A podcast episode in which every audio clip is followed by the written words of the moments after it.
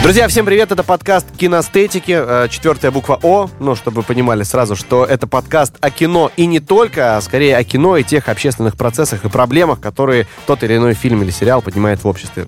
Этот подкаст ведут для вас э, Егор Москвитин, человек, которого э, люди вокруг называют кинокритиком. Всем привет. И Виктор Абрамян, человек, который снял свой фильм и уже есть на кинопоиске, но продолжает быть журналистом. Давай называть меня э, человеком с одной короткометражкой. Это будет более честно и правильно по отношению А знаешь, кто еще был человеком с одной короткометражкой? И когда-то? так. Кристофер Нолан. И, и в итоге, пожалуйста, выходит фильм Человек с двумя короткометражками. Да.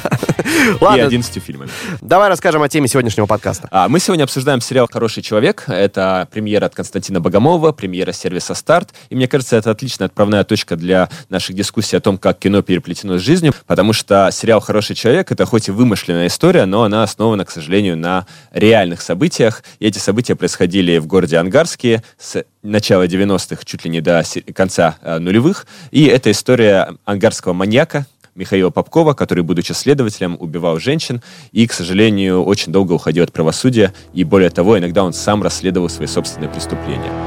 А тебе когда-нибудь говорили, что ты особенный? Ты не похож на других. В городе завелся маньяк, убивает женщину. Ира, вы не боитесь возвращаться так поздно одна? Откуда вы знаете, как меня зовут? Для того, чтобы назвать череду пропаж людей серии, нужны объединяющие факторы. То, что вы не пытались их найти, не означает, что их нет. И чтобы разобраться в этой истории, мы встретились с моей бывшей коллегой из «Медузы», журналисткой Сашей Сулим. И Саша интересна тем, что, во-первых, она была одной из немногих, кто сделал интервью с Михаилом Попковым, причем ее общение было настолько фундаментальным, что она написала несколько статей, и на эти статьи как раз ссылаются все остальные СМИ. А во-вторых, ее настолько затянула эта тема, что сейчас она готовит книгу, и, и в этой книге будет рассказано не только об ангарском маньяке, но и о тех следователях, которые его искали. И мне кажется, что однажды их история тоже станет российским сериалом в духе «Охотников за разумом» на Netflix. Поэтому Саша, она нам интересна вдвойне, не только как журналист, но и уверен, как будущий шоураннер сериалов. Также мы пообщались с психотерапевтом Николаем Дворянчиковым, который помимо того, что является действующим да, и практикующим психотерапевтом, он является профессиональным профайлером, то есть человек, который помогает следственным органам и помогал на протяжении многих лет искать маньяков, выявлять маньяков среди потенциального круга преступников. Ну, в общем, мне кажется, что это будет максимально интересная беседа. Кому, как не ему, знать, как обычные люди становятся маньяками. Ну а еще мы подкараулили самих авторов сериала. Это режиссер Константин Богомолов, продюсер Ирина Сосновая и актер Никита Ефремов, который как раз-таки и играет этого хорошего человека, который мучает женщин.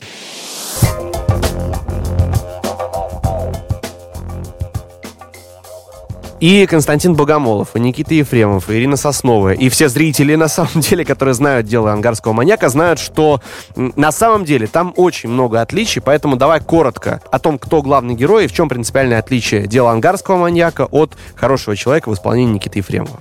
А, ну, во-первых, действие хорошего человека разворачивается в наши дни. То есть это уже совершенно другая эпоха, когда нет такого разгула преступности, когда на самом деле девушки могут заказать Яндекс Такси вместо того, чтобы ловить попутку. Вот. Во-вторых, а, действие перенесено из сибирского города с его особой такой брутальной харизмой а, в город условный, где-то находящийся где-то в средней части России. Этот город теперь называется Вознесенск.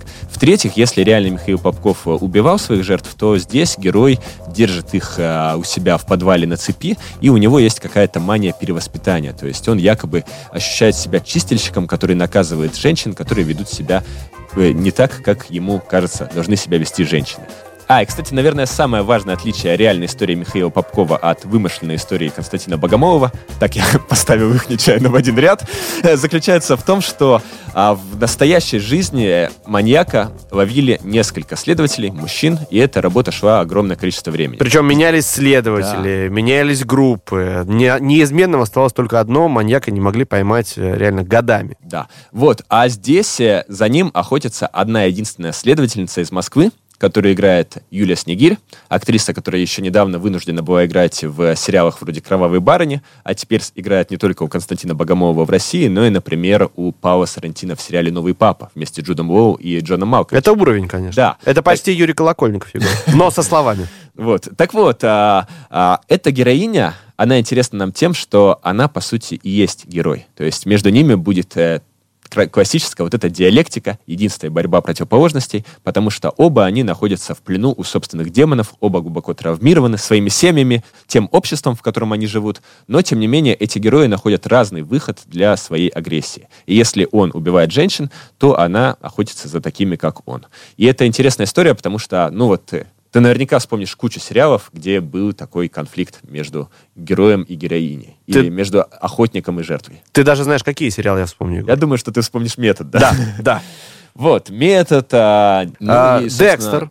Клариса Старлинг в исполнении Джоди Фостер, это, мне кажется, один из референсов для Юлии Снегирь, потому что обе рисуют э, портрет э, своих героинь такими холодными, подавленными красками, несмотря на то, что это героини крутые, решительные, волевые, тем не менее, они очень травмированы и чем-то раздавлены внутри. Мне Это- кажется, опять же, что мы забываем, но Шерлок это вообще первоисточник такой, то есть а, главный пример и главный референс для всех подобных историй, когда человек э, травмированный, немножко психически нездоровый, как мне кажется, особенно в исполнении Бенедикта Камбербэтча, а, особенно нездоровый, э, ищет другого такого сумасшедшего, и здесь есть а, какой-то элемент соревнования между двумя гениями, ну вот один гений выступает всегда на стороне доб- добра, другой на стороне зла. И мне кажется, просто в сериале «Хороший человек» эта история продолжается. Но мне кажется, что Шерлок — это история про битву умов, а здесь у нас все будет э, происходить в сердцах. То есть главное здесь это какая-то романтическая связь, которая возникает между самым отвратительным существом на свете и самой прекрасной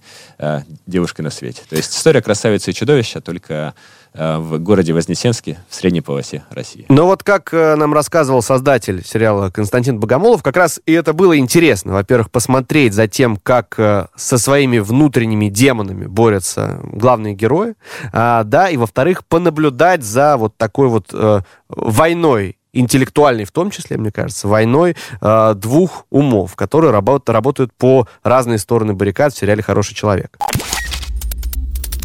Соперник должен быть равен. Равен в том числе и во зле. Константин То Богомолов, э, режиссер. того, чтобы поймать маньяка, наверное, нужно быть маньяком, но только тем маньяком, который не позволяет своим демонам вырваться наружу. Но знает про них все. Как они уничтожают человека, как съедают его, и как действует человек под воздействием этих демонов, этих бесов. Собственно говоря, как бы и э, герой, э, тот герой, которого играет Никита Ефремов, и убийца, и следователь, которого играет Юлия Снегирь, они м, оба сформированы э, средой насилия, предательства, Они выросли в этой среде. Они выросли в этой среде. И оба являются жертвами этой среды. Но одного человека это толкает на Одну месть, крайность. на месть, а другого человека это толкает на борьбу с этим. много действительно деталей очень точных, э, которые э, ну, можно в параллель поставить. Э, И герои Ефремова, и Михаил Попков работали в органах, но при этом принципиально различны наказания. Да, то есть в случае с Попковым это были всегда жестокие убийства, то здесь э, герой Ефремова, он привязывает как собаку, он держит на поводке, в, то есть тем самым, видимо, своей жертве давая понять, что она должна быть верной, она должна служить. А, вот этот метод наказания, это э, просто ваше такое авторское решение, или, может быть, вы, изучив э, биографии разных это маньяков, дело, дело было не в изучении биографии, дело было в том, что э, мне казалось неинтересным как бы делать героя садистом. Он не садист, он так мыслит э, свою миссию в этом мире, исправлять мир, лечить его таким образом. то есть это жестокое перевоспитание женщин, ну, скажем так, с пониженной социальной ответственностью. Э, Это жестокое перевоспитание вообще всех, кого он считает злом. Притом мы же должны понимать, что он в любых женщинах видит зло.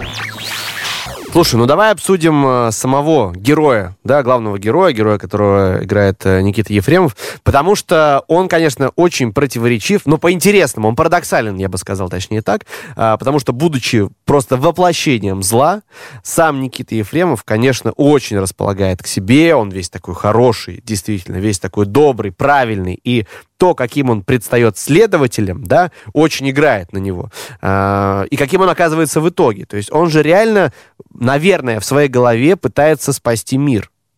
Вот это интересный момент, потому что у каждого маньяка есть две личности и две системы мотиваций. Одна из них — это декларируемые мотивы, то есть то, что он говорит миру, будучи своей собственной пресс-службой и своим собственным пиарщиком и адвокатом, а вторая — это то, что движет им на самом деле. Так вот, если говорить о декларируемых мотивах нашего маньяка, то он заявляет себя как чистильщика, который избавляет мир от порочных женщин.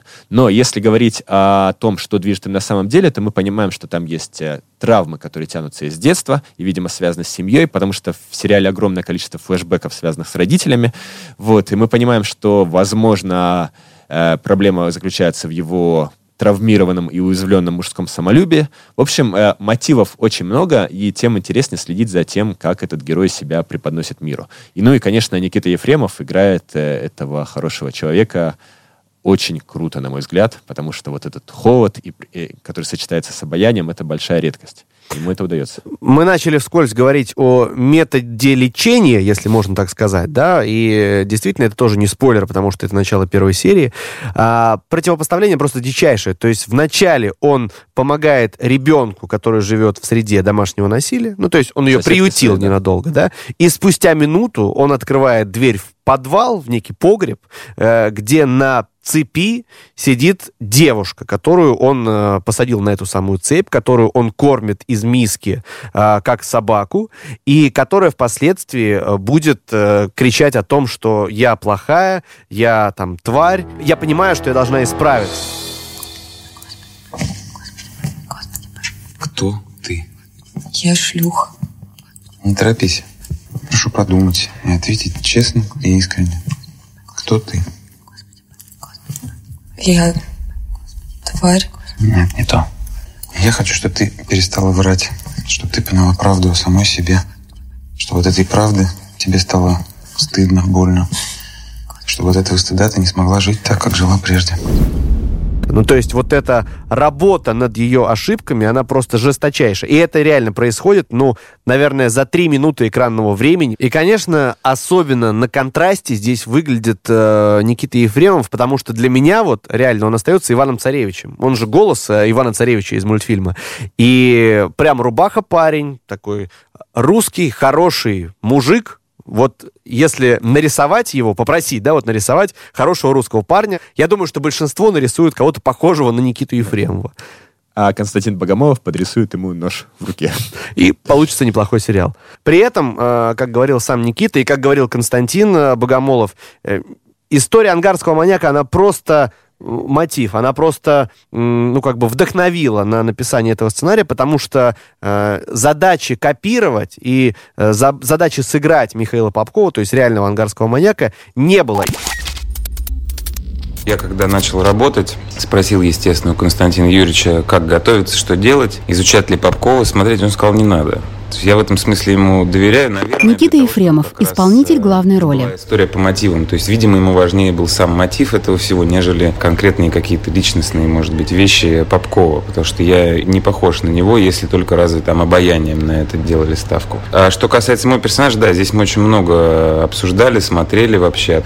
То есть все люди живут согласно своим убеждениям, ходят на работу, еще куда-то, делают что-то, воспитывают детей. Ты знаешь, как часто бывает, что ну вот как детей ремнем там бьют, например, или что-то такое, как-то воспитывают, и это считается абсолютно нормальным. Но у всех по-разному, но это мнение реально популярное, что Ну, это нормально. Да, и при этом, когда люди живут в этой парадигме, там, отличной от меня, они считают это как бы, ну, нормальным. То же самое этот персонаж, он выполнял какую-то свою вот эту внутреннюю работу. То есть это не классический маньяк, который получает удовольствие от э, убийств, да, от конкретно самого процесса, как там, я не знаю, в Шерлоке было, там, где Камбербэтч играл, где он душит и смотри на меня. Нет, это не это удовольствие. Он прямо такой я не знаю, как чистильщик, очиститель. И это его внутренняя спокойная работа. Он надеется, что, возможно, даже эти жертвы, они как-то ну, поймут то, что они, в общем, являются носителями зла. Он-то считает в этот момент, что он помогает. И так много таких вот э, примеров по жизни. Наверное, может быть, даже сейчас там минские какие-то дела напоминают. Потому что если посмотреть на ситуацию со стороны там батьки или кого-то, то он, наверное, действительно искренне считает, что куда вы? Ну, то есть, как вы без меня? И где вот этот момент, когда это выходит из головы и становится реальностью, из-за чего, благодаря чему, благодаря кому, возможно, да? Вот это вопрос исследования был.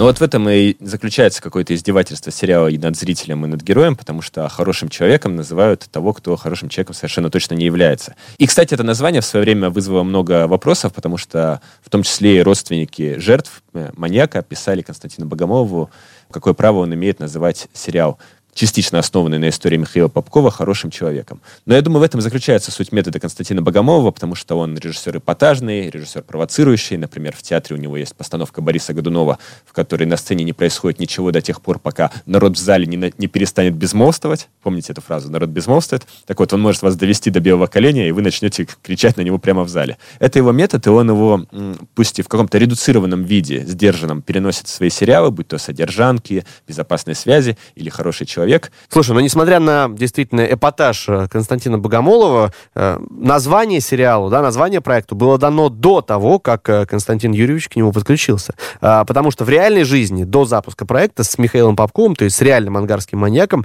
встречалась продюсер сериала Ирина Соснова. Мы провели с ним несколько часов, а, мне кажется, приятных для него часов. Потому что Ирина Сосновая, продюсер сериала. Спрашивала его про детство, э, юность, вот это все. Хотелось понять эту травму. И вот мы закончили уже интервью, оно было на камеру. Все, его отвели в маленькую комнатку, где он должен был ждать, когда его этапируют обратно в сезон. И ко мне подходят его охранники и просят поговорить с ним пять минут без камер. И я захожу в комнату, он говорит, Ира, я знаю, что вы заплатили денег за интервью, я хотела объясниться.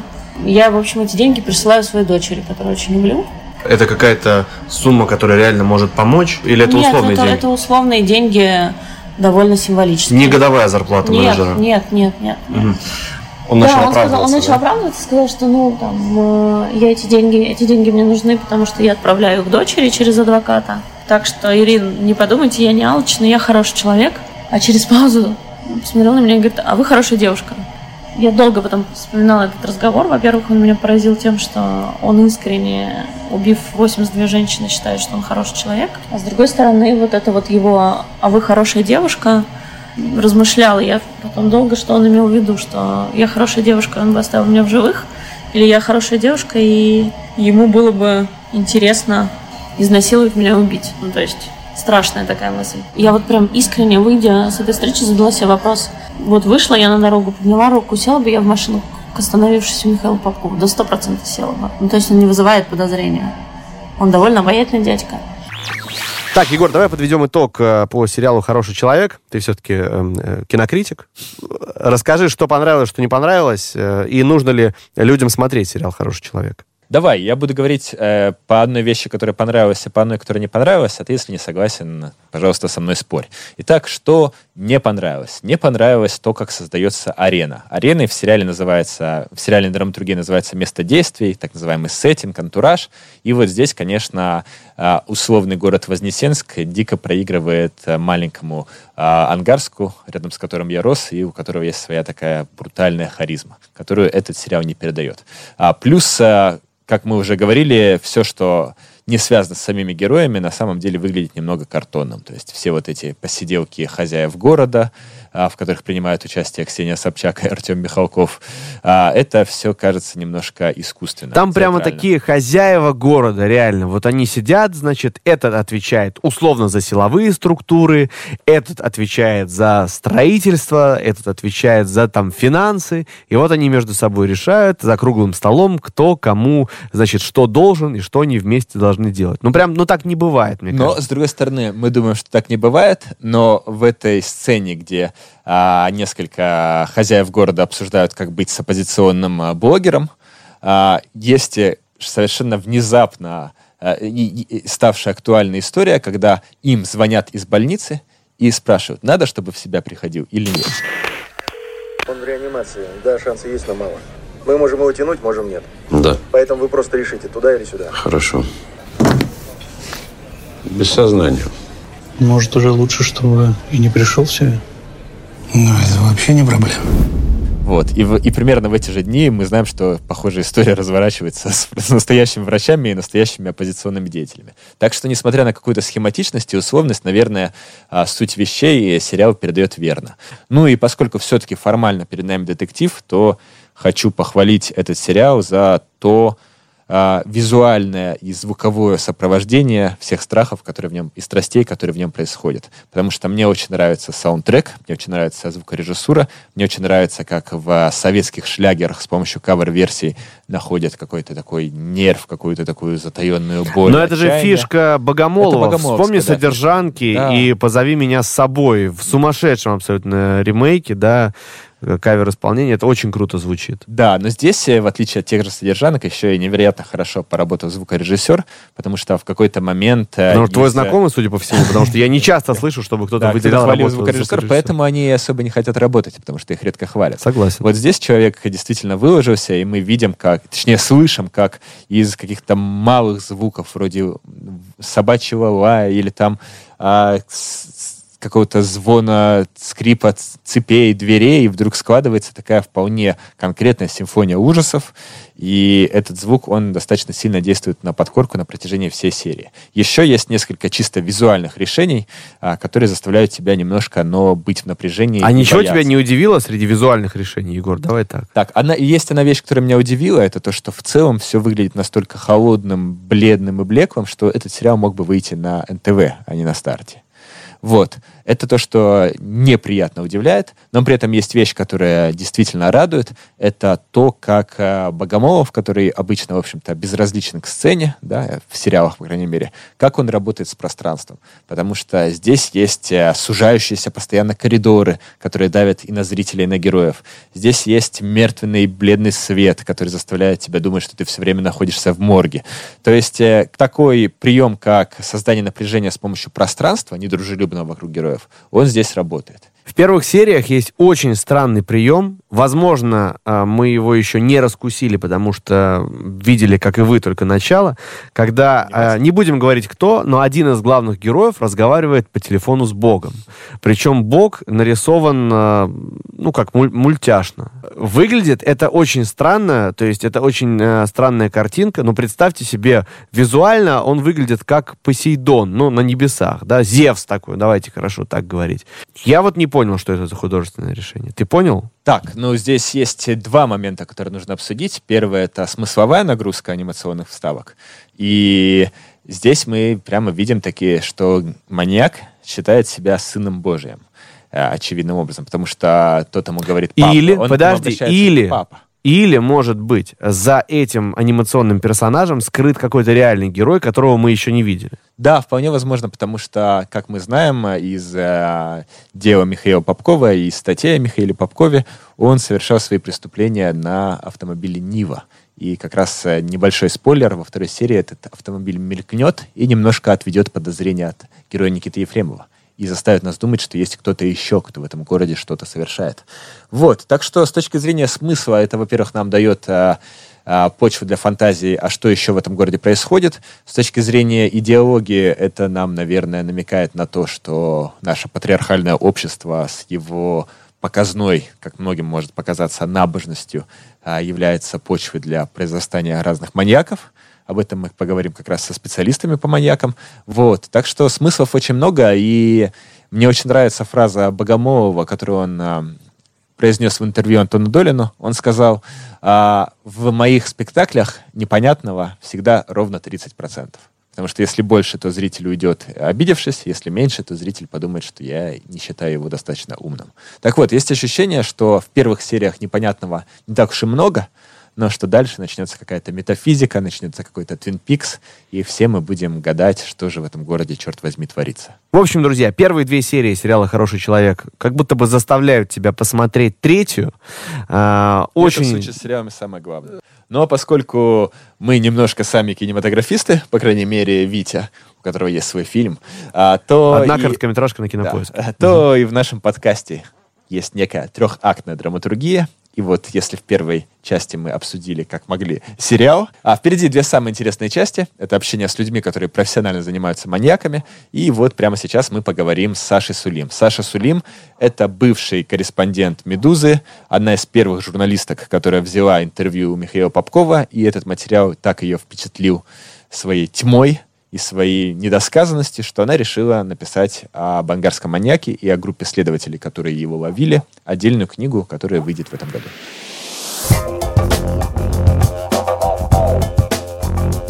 Саш, конечно, интересно понять э, и как принципе, да, прошла э, твоя встреча с Михаилом Попковым.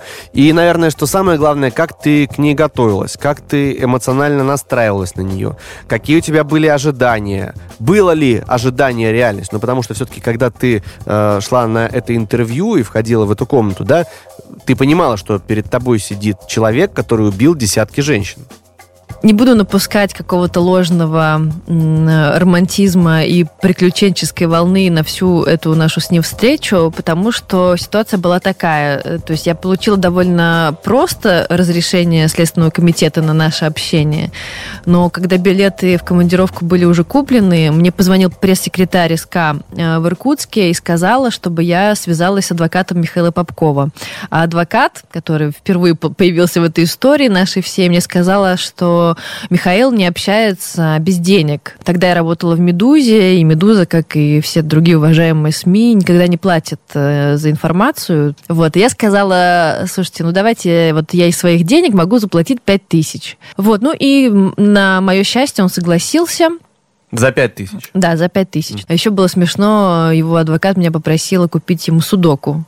Вот. Но меня встретил адвокат, я ей вручила 5 тысяч, ввели Михаила Попкова, пристегнули наручниками к батарее, посадили напротив меня, и наше общение началось. У вас было двое, то есть какие-то охранники, перегородки, что-то Нет, было? никаких перегородок. Э, это было в здании, ну, которое было там подотчетно Следственному комитету. Между нами был стол, и, конечно же, присутствовал сотрудник. Ну, и фотограф еще был. Вот ты, глядя на него, что ты думаешь? Думаешь? То есть как такое может быть? Или вот он, э, значит, убийца, или я не верю, что это он. Ну, какие мысли у тебя? Ну, вообще, э, главное, о чем я думала, это задать э, все важные для меня вопросы и добиться от него какого-то ответа. Он человек, который мало на какой вопрос он отвечает прямо. Поэтому говорить с ним было очень трудно. Он начинает рассказывать какие-то истории посторонние, какой-то крюк делать.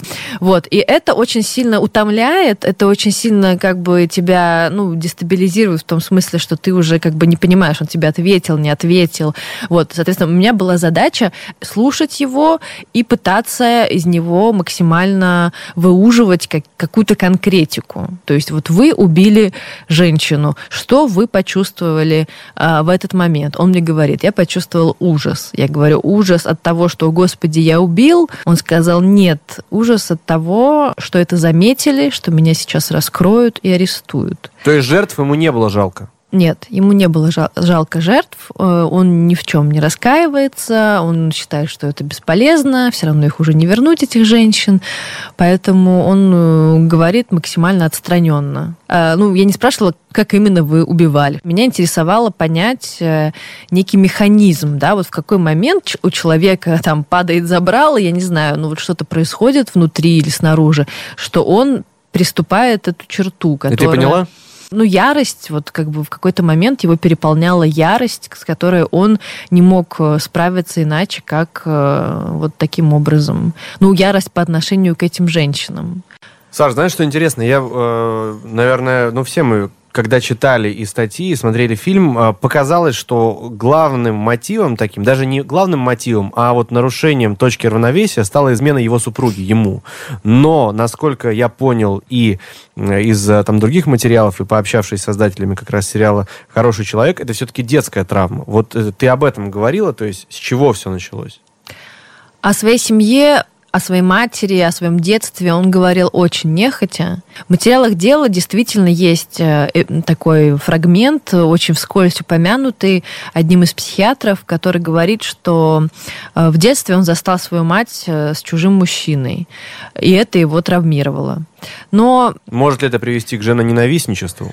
А, я думаю, что ну, все может привести mm-hmm. к женоненавистничеству, и, и с другой стороны, ничего не может привести к женоненавистничеству. Тут все исключительно зависит от конкретного человека, от того, э, какие у него были отношения с матерью. Многие говорили, что мать его была, ну, видимо, остается довольно властной женщиной. Он не очень ощущал ее любовь с самого детства, потому что в детстве его родители оставили с бабушкой, сами уехали строить новую жизнь, родили ребенка, э, сестру э, Михаила Попкова, Елену. Вот. И он, конечно, себя чувствовал э, покинутым и брошенным. Но это мы можем только, опять же, додумывать и, и предполагать. А с женой более реальная какая-то история такая, да? Ну, женой я бы тоже не, не, не говорила о том, что это только из- из-за этой измены жены все произошло, потому что, насколько мы знаем, он э, до этого, до этой ее измены, он там влюбился в какую-то женщину, ездил к ней э, в Иркутск, признавался в любви, та ему отказала. Ну, то есть не то, что он настолько любил жену, что вот э, души в ней не чаял, и она таким образом разбила его сердце. Насколько я, опять же, поняла. Может быть, я ошибаюсь. Вот. И сам он не признает, что эта измена, измена жены так сильно вот стала тем самым спусковым механизмом. С третьей стороны, факты говорят сами за себя. Первое убийство он совершил спустя полгода года после измены жены. А как ты думаешь, у него эта аргументация э, своих действий, она возникла до первого убийства или уже постфактум? Он э, говорит о том, ну, когда спрашиваешь у него, почему вы эти женщин убивали, он опять же, ну, мне лично не ответил прямо на этот вопрос. Он сказал, ну вот вы представьте, вот приходит ко мне каждый день пацаненок, там лет, не знаю, десяти, потому что его находят постоянно одного где-то на улице шатающегося, и каждый вечер за ним приходит его мать, которая в этот момент, когда он шатается по улице, занимается своими делами, ну, намекая на какие, какой-то там разврат условно, да. Или вот там две сотрудницы уходят одновременно в декрет, потому что спят с одним и тем же э, мужчиной, который на самом деле еще и женат. Ну как к этому относиться? Ну то есть такой несправедливый мир, в котором люди друг другу изменяют и страдают, например, дети. И вот это все настолько его задевало, как будто бы лично, что он, э, ну, он не был чистильщиком, да, давайте не будем называть его человеком, который э, чистил там ангарск от, от женщин, которые этим занимались. Ну, Но по... в своей голове он же был нет, таким, нет? И, и в своей голове он не был. Нет, он просто испытывал к этим женщинам в конкретном случае ярость. Ты говоришь, что, что нет, потому что? Там была же одна и та же схема. Он ехал вечером по городу, замечал какую-то женщину, которая, естественно, возвращалась одна, ну, естественно, в том смысле, что она шла одна, соответственно, видимо, возвращалась из гостей домой. Э, скорее всего, она была немного или много подвыпившая. Он предлагал ей подвести ее домой. Если она соглашалась на то, чтобы он ее подвез и не хотела никакого продолжения, он ее отпускал э, с миром. То есть, если он ей предлагал интим, она отказывалась, то она шла домой просто? Да, да. Бывали случаи, когда кто-то из них э, с ним вступал в некую интимную связь, и он все равно их отпускал. Более того, что некоторые из них становились его там любовницами, ну, в том смысле, что он несколько раз с ними встречался. А, правильно понимаем, что а, все-таки для него неким таким маячком было согласие на вступление с ним в сексуальный контакт. И правильно ли мы понимаем, что если девушка была просто подвыпившая, а, но отказывалась, то он ее не убивал, и это было правилом? А, здесь все сложнее. А, есть ряд преступлений, большой ряд преступлений, когда а, он не вступал в интимную связь э, с женщинами, прежде чем их убить. И убивал их без всякого и насилия, и добровольного сексуального контакта. То есть просто ему отстреливало колпачок, если говорить, ну, совсем простым языком, накрывала ярость, и он убивал. Да, как говорил, э, например, мне следователь, он рассказывал, ну, например, женщина начинала, ну, вот они выпили вместе, и она начинала там ему говорить, ах, ты неудачник, вот занимаешься частным извозом. Угу. Его это каким-то образом оскорбляло, например, и он вот решил, решал, что это тот самый момент или это самая женщина, которая заслуживает того, чтобы быть убитой. Бывало, что женщина шла с ним как бы добровольно. Не знаю, был ли у нее выбор, да, ну то есть нет на теле там не были обнаружены ни следов борьбы, ни каких-то повреждений, да. Угу. Короче, логики никакой. Ну, то есть, непонятно здесь выстроить правила игры и правила его мира не получается пока. Ну, э, может быть, это звучит немного легковесно, но мне кажется, что это, ну, опять же, да, вот насколько я это все изучаю, э, дело, что это ключевой момент к пониманию его, что вот те женщины, которые вызывали в нем злость и ярость, они и были убиты. Это могло произойти на момент, когда он просто видел, потому что там, например, была девочка, соседка его, то есть они жили в одном дворе, и его так пробесило то, что вот она такая сякая, там, э, бухает с друзьями, с кем-то там спит э, э, беспорядочно и так далее, мало ли там какие слухи о ней ходили во дворе, что он ей предложил прокатиться, вот, и э, довезя до куда-то, там ее просто вот зарубил топором. А сколько этой девочке было лет? А, ей было 19. Был случай, когда э, женщина шла встречать утром э, маму с поезда, то есть она шла одна, да, было, было раннее утро, ну, то есть было 5 часов утра, она не была подвыпившая, она не шла с, ни с какой вечеринки, она просто вышла из дома и шла на вокзал. Вроде как бы нормальная женщина, чего же ее убивать.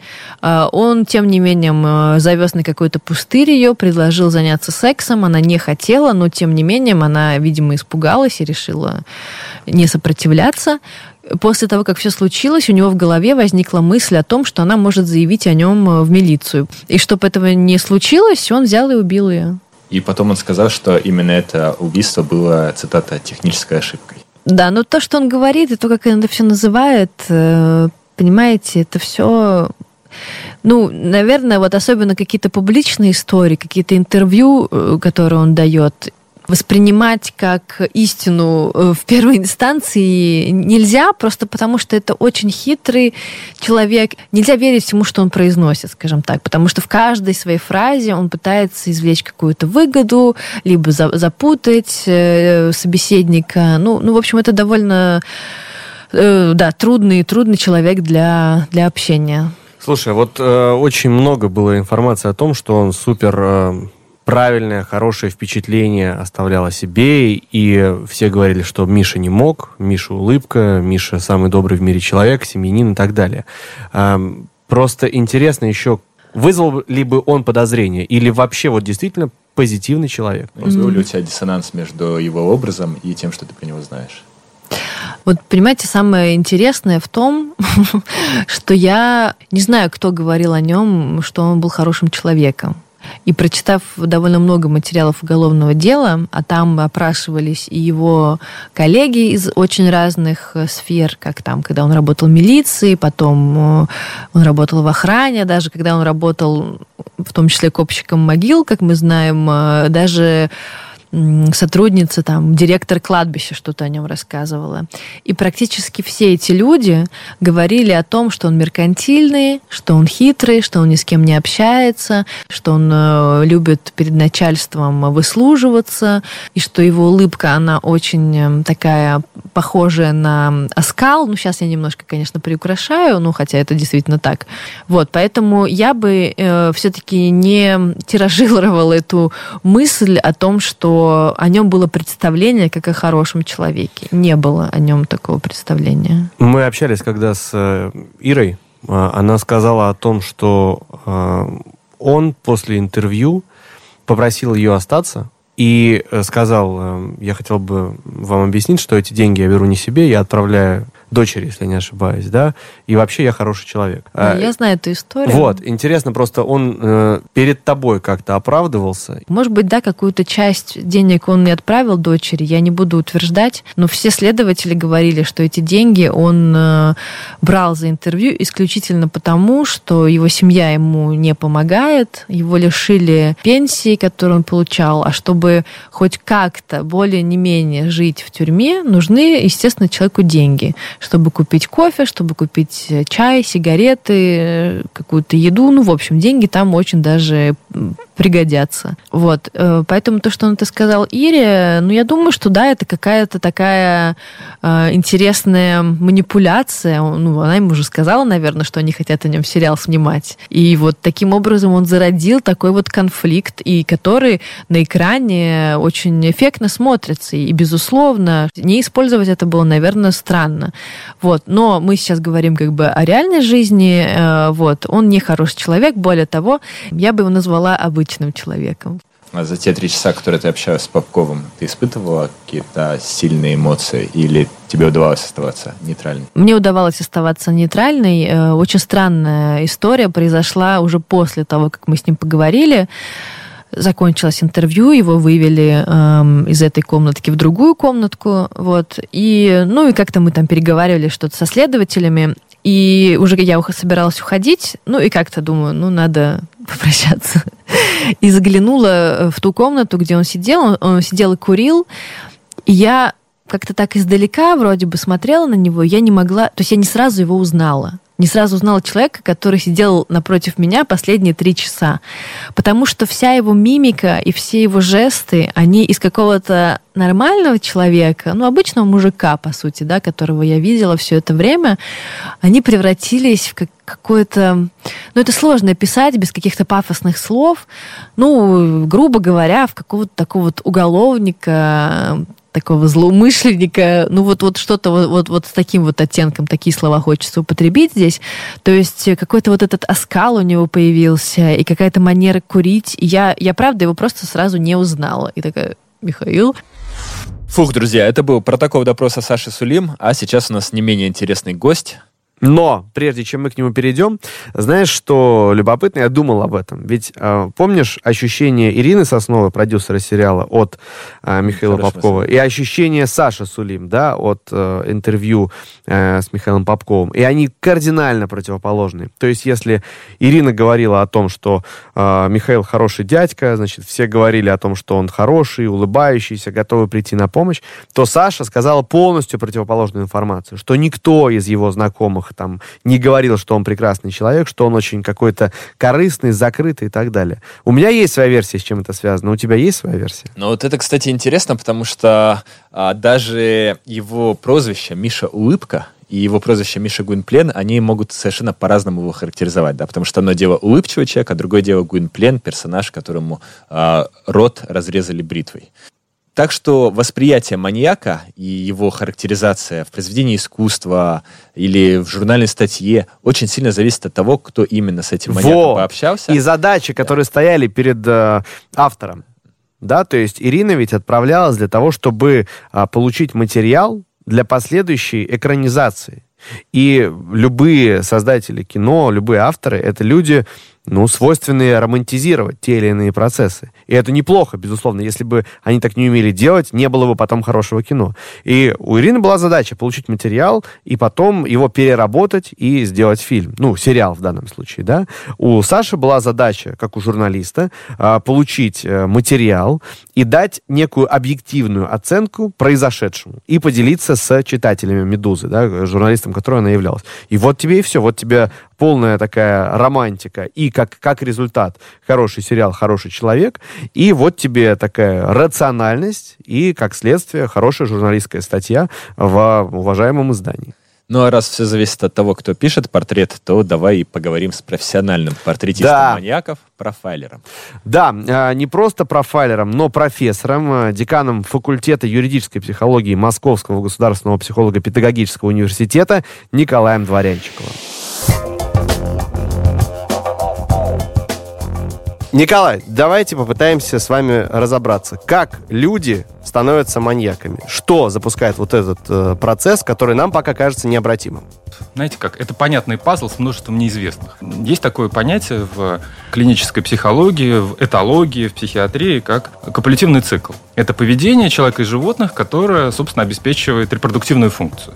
Угу. Оно начинается с повеления влечения, потом поиск объекта, взаимодействие с объектом, а, собственно, совокупление. И этот самый копулятивный цикл, он обеспечивается комплексом мозговых структур. И э, у маньяков, ну возьмем их просто в кавычках, всех, кто вот совершает серийные сексуальные преступления, у них есть повреждение этого копулятивного цикла. И, как правило, всегда это связано с родовой травмой или с травмой первого года жизни. Но, как правило, это родовая травма или дефицит кислорода, или сдавление сильное во время родов. И э, вот эти вот ядра, которые отвечают за копулятивный цикл, они могут повреждаться. При том, что когда ребенок рождается по шкале Абгар, вот благополучие ребенка, ребенок может получить и 9, и 10 баллов по этой шкале. Но когда приходит время для созревания полового, то эти ядра могут показывать как бы свой дефект. Ну, есть такая теория Фройнда, это логическая теория парафилии, по которой, например, ну, если в норме, в копулятивном цикле удовольствие, оно смещено, отставлено на самый финал, и удовлетворение как раз в норме получается там, то при парафилиях это удовольствие смещено, и оно может быть смещено на этап поиска объекта. И тогда у нас вуайеризм. Может быть смещено на этап взаимодействия с объектом, и это эксгибиционизм может быть смещено на этап взаимодействия с объектом, своеобразное ухаживание, которое исключает как бы все остальное. Это может быть вариант садизма, например. Да? А может быть такой вариант раптофилии, где самое главное это вот, собственно, насилие. Вот когда вы говорите, что копулятивный цикл – это вещь, которую можно исследовать э, и понять, что у человека есть предрасположенность к каким-то отклонениям, сразу на ум приходят э, всевозможные фильмы антиутопии, вроде «Особого мнения», где в будущем уже всех заранее определили в преступники. И это утопия или действительно есть какие-то позывы, не знаю, у врачей, у представителей полиции, чтобы такие тестирования проводились, чтобы школьников как-то исследовали и так далее? Очень сложная тема. Очень сложно, потому что такой запрос, он, он практически очень сложно реализуем. Все равно мы все факторы риска не отследим. Мы можем, работая с одним школьником, например, но увидеть его вот треть каких-то факторов и условий. Но есть еще две трети, как угу. средовые, семейные, которые могут помочь вывернуть вот эту вот эти факторы риска в совершенно благополучные, в социально приемлемые формы, и э, человек не будет маньяком.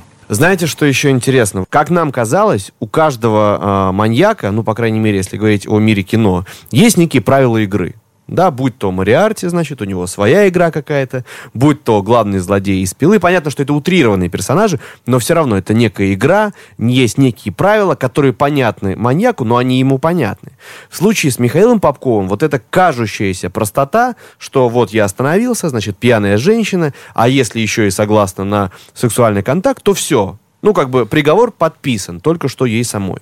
Но, пообщавшись с Сашей, мы поняли, что это не так. Что иногда такие женщины становились его любовницами, иногда он этих женщин отпускал, а иногда женщина могла быть не пьяной или не согласиться на контакт, и в итоге она все равно оказывалась убитой.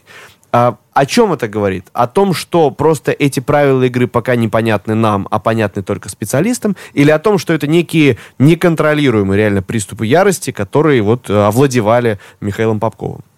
Я могу сказать так, что вот у меня было около 30 серийных маньяков в экспертизе, и ну, несколько сотен вообще сексуальных правонарушителей. То есть я довольно много с ними работал в центре сербского, когда был сотрудником лаборатории судебной сексологии. И э, я могу сказать, что вот это вот разворачивание сексуального поведения аномального, оно очень сложно проходит. Бывает так, что вот маньяк, как мы его называем, выходит на улицу, в парк, на охоту как бы, и он ничего не делает – потому что запах не тот, солнце не с той стороны, грубо говоря, что люди не такие. А в другой раз, когда он выходит, такое стечение обстоятельств, что он может дойти, например, до контакта с жертвой, дойти с ней до лифта, например, и зайти уже в лифт. Но запах, прядь волос, например, отторгает. И он выходит. Но в какой-то момент начинается что-то, какие-то триггеры – запускающие факты, которые уже вот делят всю вот эту траекторию вот до и после, после которой ему уже сложно очень остановиться. И если говорить, вот если вернуться еще вот к этому впечатлению, а, я вспомнил тоже вот свой первый опыт общения э, с сексуальными преступниками.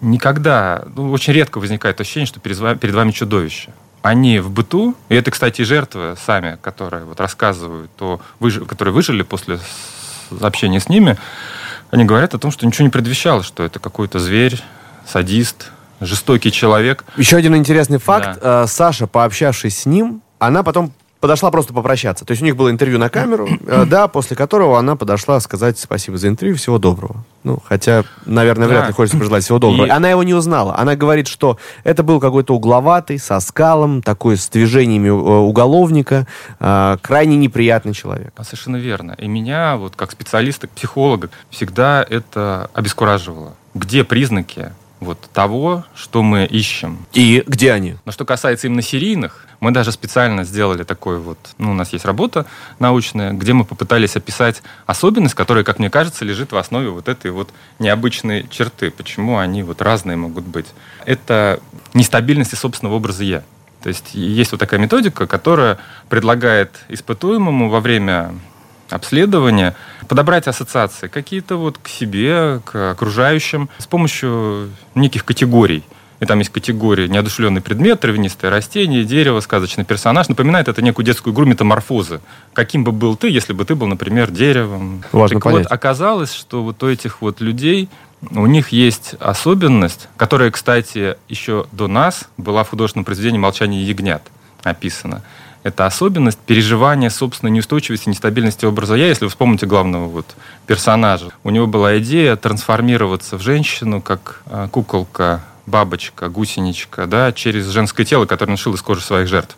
У наших испытуемых, с которыми мы работали, у подавляющего большинства при тестировании вот этими методиками проявляется образ такой, ассоциирование, которое подчеркивает неустойчивость, нестабильность переживания себя во времени. В частности, человек говорит, я мягкое поделочное дерево, из меня можно вырезать все, что угодно.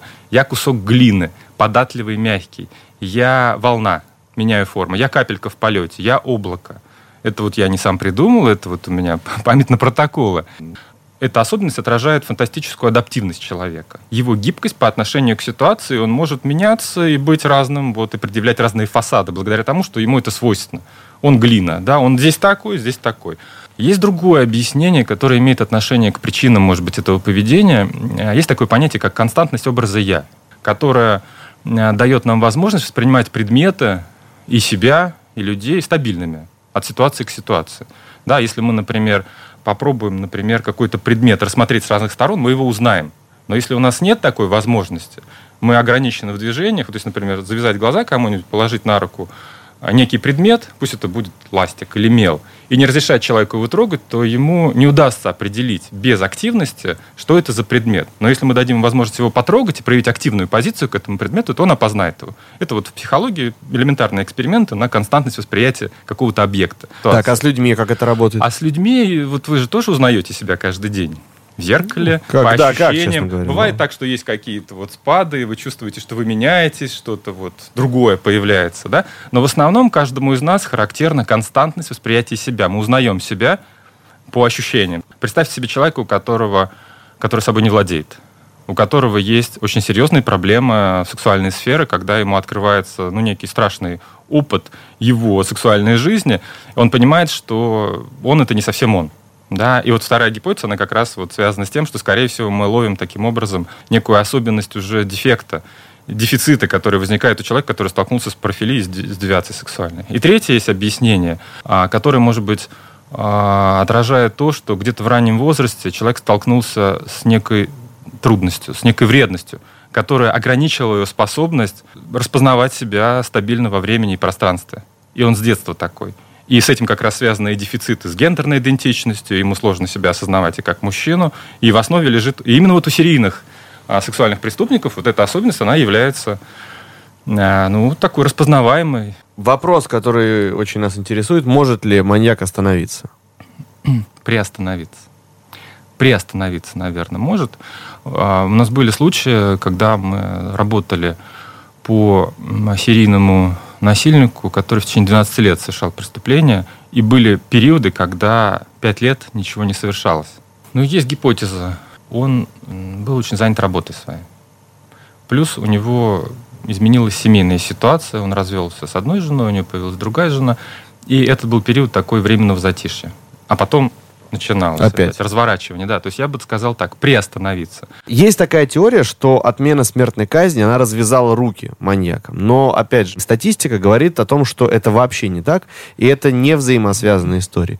А, Может ли страх остановить маньяка или нет? Страх именно быть наказанным, быть убитым. Я считаю, что работает страх, работает неотвратимость наказания, но бывает так, что он работает не на предотвращение преступления, а на его сокрытие. Страх наказание. быть пойманным. Ну и, Страх кстати, Попков, пойманным. помните, об этом ведь говорил. Этот страх он мобилизует. И я бы сказал так, что вот он делает их более изобретательными, может быть, и более внимательными по отношению к тем следам, которые они оставляют. многих вымышленных историях о маньяках, фильмах, сериалах есть э, такой момент единства и борьбы а, следователя и маньяка, что и из которого следует, что чтобы поймать маньяка, нужно самому в каком-то смысле быть маньяком. Это есть в Декстере, это есть в хорошем mm-hmm. человеке. Насколько это верно или это просто какое-то художественное решение? Это очень интересный ход такой художественный. Да, я тоже сталкивался часто с этим. Ну, есть целый сериал «Мыслить как преступник», да, да что чтобы поймать преступника, надо мыслить как преступник. Это очень интересная тема. Конечно, люди, которые занимаются розыском и составлением версий, они профессионалы, они специалисты, они не занимались маньяками всю жизнь. Они там, сначала ловили одних, потом других. И сложно сказать, что вот, вот все, кто ловит маньяков, они сами маньяки. С другой стороны, есть такое понятие, как профессиональная деформация. И бывает так, что человек, который значительную часть своей жизни сталкивается с очень тяжелым контентом, со стрессами, с а, человеческими судьбами тяжелыми, это может приводить к его выгоранию и делать его более черствым, может быть, видимо, более жестоким. Там поисковая активность фантастическая, хватка, а, ну, я бы сказал так, охотничьи инстинкты хорошие у них, наверное, должны быть, чтобы вот э, идти к своей цели. Я сам тоже вот вспоминаю себя, в первых своих профайлинговых историях у меня тоже появлялось такое вот ощущение охотника, потому что появляются какие-то вот знаки, появляются какая-то, появляется какая-то новая информация, какая-то, особенно когда информация, например, что вот мы ищем кого-то, и вот еще одно дело, еще одна ситуация вот буквально утром произошла. Не успели, едем, типа, и мы да? едем туда. И это, ну, азарт, это интересно. И страшно, конечно, но интересно, а насколько здесь вот продолжается эта линия, насколько сохраняется паттерн поведения, нет ли каких-то новых вещей. И опять человек вот ушел, нет свидетелей. Как он это сделал? В парке, наполненном людьми, например. Да, это удивительные вещи, и это то, что так ну, очень сильно, бодрит. Свой опыт, он, конечно, тоже полезен, житейский какой-то, да, но его здесь явно не хватает для того, чтобы попытаться вот в этом поведении разобраться. И здесь нужны психиатры, и сексологи, и эндокринологи, и даже вот специалисты по поведению животных. Вот есть такая теория профилей, которая связывает девиантное поведение э, животных с тем, что делают маньяки. А есть насекомые, есть виды животных, у которых сексуальное поведение оно заканчивается или сопровождается членовредительством партнера. Богомол. Богомол. Ну, конечно, да. сразу вспоминается. А, эволюционное поведение здесь понятно. Без головы самец может до 8 часов пролонгировать половой акт. С головой меньше. Соответственно, есть такие архаические паттерны в поведении разных животных, и они эксгибиционистский характер могут носить, и каннибалистический, и садистический. И природа так устроена, что это у животного норма и помогает сохранять вид таким образом. Соответственно, есть такая теория, что при девиациях сексуальных расстройства, органическое поражение головного мозга, оно может обнажать некие архаические паттерны, которые все равно хранятся у человека, и контроль их ослабляется. Конечно, фильм «Человек-паук» заиграл новыми красками, и новое ощущение от следующей части. Вы сказали, что одним из мотивов э, в ваших исследованиях был элемент тщеславия, потому что вы видели, что есть никем не открытые еще территории. А для маньяков, у которых э, вся деятельность, если это можно назвать деятельностью, проходит в тени, важен элемент тщеславия, как, например, у Зодиака, который отправлял письма в газеты? Я думаю, что да. И более того, у нас в работе были случаи маньяков, которые стремились быть публичными. Они оставляли записки, они оставляли жертв в определенных позах для того, чтобы вывести следственные органы и группу разыскную на какие-то гипотезы, которые им интересны. Например, поза там, на спине в разные стороны разведены э, конечности, как звезда человек лежит. Или, например, преступления, которые совершаются в определенные даты, где присутствует цифра 8. Вот у нас был такой правонарушитель. Что он хотел сказать? 8, 18, 28, потом опять 8, потом перерыв, потом опять 7 на 8 преступление. И они таким образом взаимодействуют с э, обществом, они взаимодействуют. У нас даже был один маньяк, у которого вот по результатам профайлинговой работы и фоторобот был составлен, и его фоторобот был размещен на определенных остановках вот в районе города одного большого. Так он вот ходил к этим вот остановкам, подходил, вставал рядом с этим вот портретом и вот смотрел, как люди будут реагировать. Вот такой вот. И был. как люди реагировали, подождите? Не как, типа, проходили ну, мимо? Разные были реакции, разные. Ему интересно даже было то, как люди реагировали на это объявление Ему нравился угу. испуг в глазах людей, которые подходили, смотрели, вот, переживали за себя, за своих близких. Вот это вот отраженная такая реакция. То есть желание быть пойманным это не общая характеристика, это какие-то да. определенные. Вы знаете, были такие э, случаи, когда у человека э, его поведение сопровождалось раскаянием эпизодическим таким и желанием прекратить это, получить помощь. Но страх получить возмездие, это вот было таким сдерживающим фактором, потому что они же не всегда собой владеют очень хорошо. Если обратиться к кино, нередкая история о том, что у маньяков есть э, религиозная подоплека. Бывает такое. В том же первом сезоне «Настоящего детектива». Сейчас, внимание, спойлер.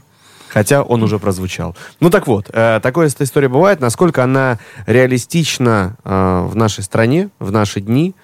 Потому что, ну, лично мне она кажется какой-то более художественной, что ли. Ну, многие из них вот, ну, из тех, с кем я работал, для них религиозность, она такая вторичная или э, вообще роль никакой не играет. А вот э, какие-то более сектантские истории? Не знаю, мне кажется, на уровне какой-то рационализации может быть, когда уже человек задержан, он может начинать что-то такое вот э, конструировать для того, чтобы отвлечь внимание вот от себя, от своего состояния психического, угу. какие-то, может быть, стигмы предъявить для того, чтобы на них э, можно было бы э, списать что-то, какие-то угу. программы поведения.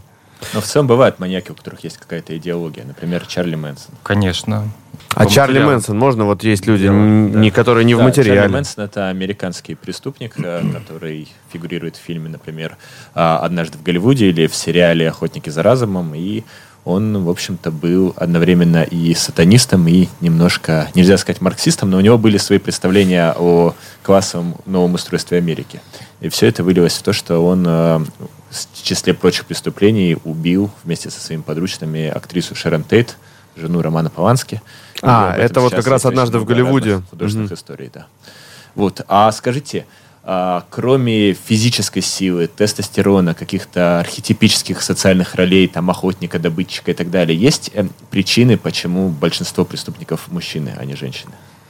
Я могу некую такую вот свою близкую, околонаучную, наверное, версию высказать. А, есть а, такая теория, она известна как теория полового диморфизма.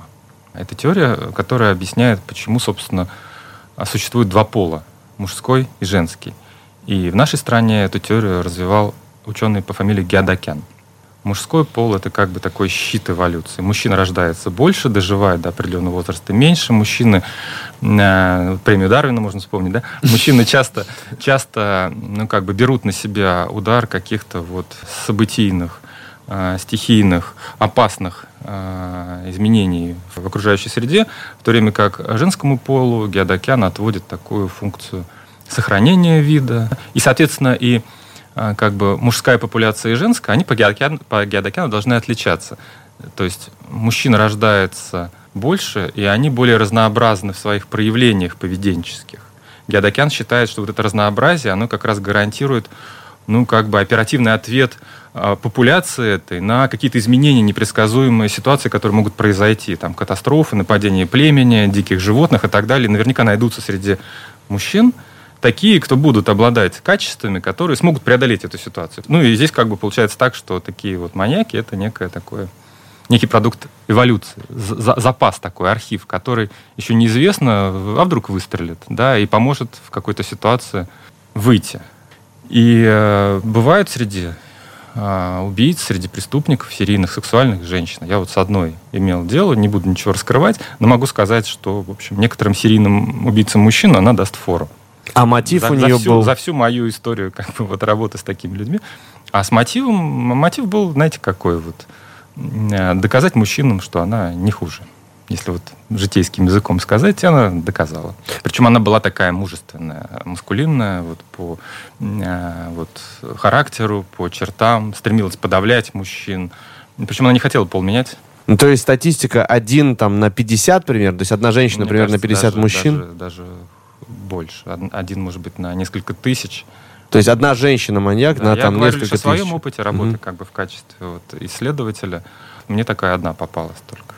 Мне ну, кажется, за... с вами свяжутся сценаристы да. после этого подкаста. Но у вас у самого есть исследовательский интерес к кино связанному с такими героями? Знаете, когда вот я стал заниматься этой темой, у меня почему-то вот а, мне кино стало не очень интересно. Но это, может быть, знаете, плохое, плохая аналогия. Люди, вот, прошедшие войну, фильмы о войне не смотрят.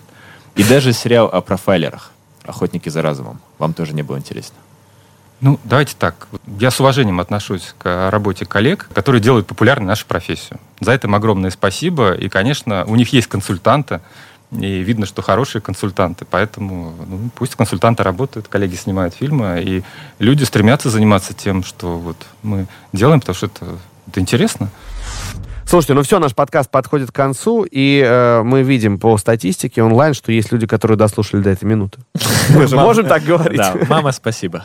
Да, и мы решили завести такую добрую традицию, что тем э, слушателям, которые дослушали до конца, и мы уверены, сделали это с огромным удовольствием, мы будем еще что-то рекомендовать на тему, э, которую поднимали в выпуске подкаста. Сегодня мы говорили о маньяках, и поэтому, Егор, давай, э, от меня один сериал будет по данной тематике, парочки. Хотя он уже фигурировал так или иначе. От тебя, ну, хотя бы парочка. А, ну, друзья, пусть будет один сериал и пусть будет один фильм. А сериал это, конечно же, Mindhunters, то есть «Охотники за разумом», состоящий уже из двух сезонов эпоса Дэвида Финчера, сделанный для сервиса Netflix. А, это захватывающая история о реальных профайлерах, которые, собственно, стоят у истоков а, этой профессии в Америке. И эти два полицейских, а, будучи выделенными в отдельное подразделение, которому завидовали все остальные, потому что ребята колесили по стране, пока все остальные заполняли бумажки. Так вот, эти, двое, эти, эти два товарища сумели встретиться с огромным количеством настоящих преступников, включая Чарли Мэнсона и Эда Гейна. А, и с каждым из них они провели много времени, пытаясь понять, что э, именно движет такими людьми. То есть, если вам понравилась история сегодняшнего нашего гостя Николая Дворянчикова, то представьте, что сразу про двоих таких Николаев сделан замечательный сериал и сделан еще и самим Дэвидом Финчером. Угу. И еще хочется порекомендовать вам один старый фильм про маньяка. Он называется «Разыскивающий». Главную роль в нем играет Аль Пачино.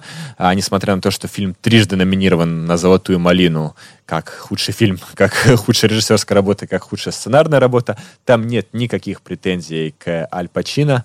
И как раз э, без лишних спойлеров скажу, что события происходят в Нью-Йорке в 80-е годы, и сцена действия — это всевозможные садомаза-клубы, ночные Ну, это э, то, что мы любим, и так далее. Да. Если вам нравится эстетика, если, если она вообще может нравиться, в общем, если вам, если а, вас в свое время, например, впечатлил фильм «Необратимость» Гаспара Наэ, где героиня Моники Белучи становится жертвой жесточайшего изнасилования, а герой Винсана Касселя потом мстит насильнику, разбивая его лицо огнетушителем. Мне очень понравился да. этот фильм. Вот. Не очень. Мне да, очень, очень. очень. Да, то, а, то, как сделан разыскивающий, тебя тоже не хочу говорить слово взбудоражит, но загипнотизирует. Ну, хорошо. Это очень страшная история.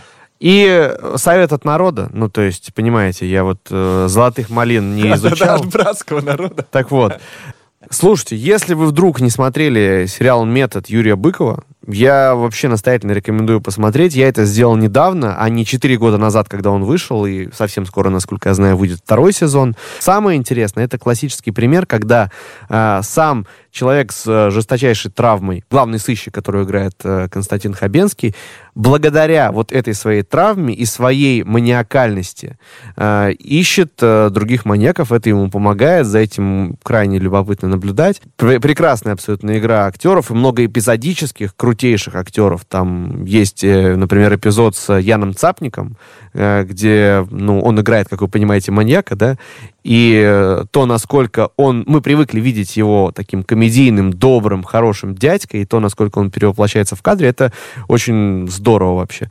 Есть, конечно, определенные вопросы к э, игре Паулины Андреевой, но при этом она, безусловно, очень красивая девушка, и поэтому тоже за ней очень приятно наблюдать.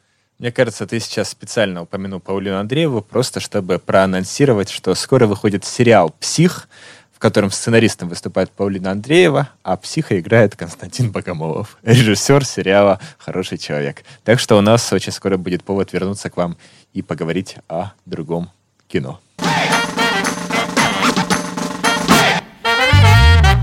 Все, настало время прощаться. Мы желаем вам встречать маньяков только на экранах ноутбуков, телевизоров и прочих э, своих гаджетов. Это был первый выпуск э, подкаста Киностетик, четвертая буква О по-прежнему. Нас по-прежнему зовут кинокритик Егор Москвитин. И практикующий кинематографист Виктор Абрамян. И человек, которого Егор почему-то называет редактором проекта, хотя она является его продюсером, Анна Бойко.